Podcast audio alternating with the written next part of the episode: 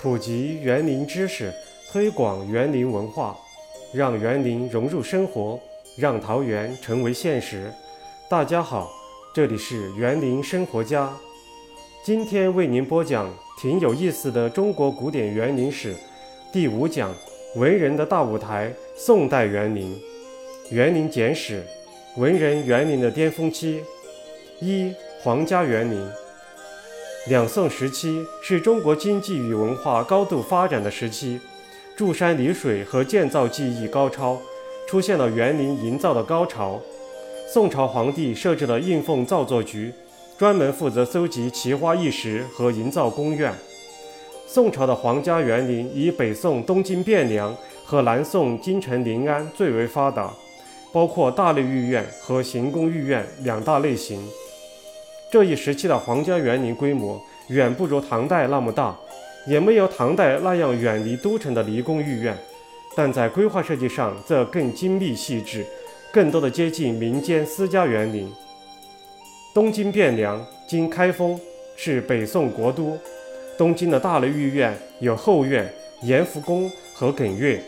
行宫御苑为宋初修建的东京寺院、御君园、琼林园、宜春院和金明池。后院，北宋初年宋皇室将宫城西北部后周时期的御苑改造成大内后院，院内楼阁林立，奇峰怪石，富丽堂皇。延福宫，政和三年，公元一一一三年，宋徽宗命令童贯等五名宦官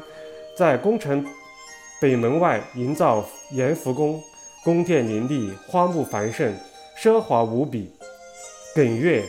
有道士向徽宗进言，说在京城东北角堆山可以多生男孩子，于是宋徽宗命令宦官梁师成修筑万岁山，并开挖水池，引来水源，大量修建宫苑，栽植奇花异卉，还命令朱冕特地从江南地区搜集奇石，以花石纲的方式运到京城。在宣和四年，公元一一二二年建成的著名园林艮岳。靖康元年，公元一一二六年，金兵围攻东京，因冬季寒冷，城内缺乏柴火，百姓涌入艮岳，拆毁建筑作为取暖的木料，艮岳遭到完全破坏。御津园，北宋初年，南薰门外后周的御苑改造成御津园，园内果木繁盛，饲养有珍禽异兽。琼林苑，乾德二年，公元九六四年，在外城西侧营建了琼林园，内设球场，筑有假山，种植大量的果木花卉，是皇家的花苑。宜春苑，宋太宗三帝秦王别墅园，在新宋门外建了园园林，后来收归大内，改为宜春苑，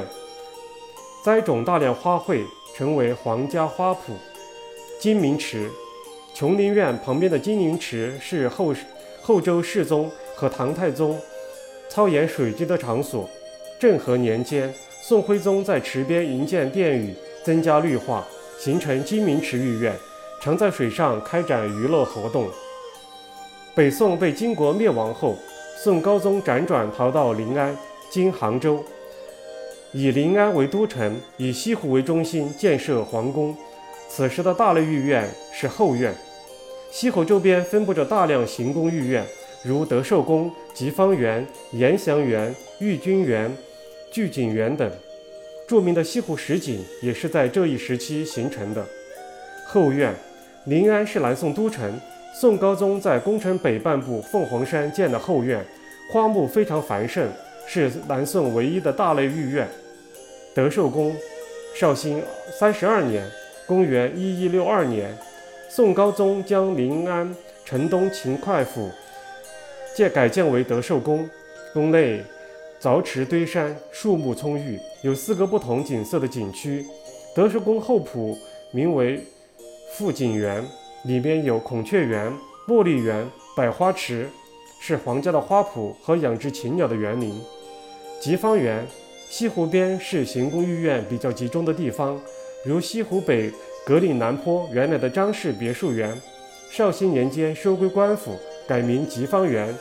成为宋高宗喜好的行宫御苑。延祥园，上兴十四年，公元一一四四年，宋高宗命令太傅韦渊在孤山营建延祥观，迁走原有的孤山寺院，在观内建了北极四圣殿，并开辟了延祥园。园内有湖山景观，并建了清远堂、蓬莱阁、香月亭等。玉京园，绍兴十七年，公元一一四四年，在潘阳桥附近建了玉京园，作为款待宾客的场所。聚景园，宋孝宗赵奢为了奉养高宗，在清波门外西湖东岸建了聚景园，种植了很多柳树，并为此拆除了兴福寺、法喜寺等九座寺院。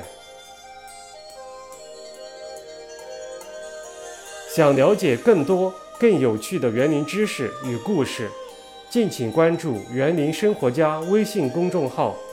和喜马拉雅园林生活家主播电台。本期节目到此结束，听众朋友们，再见。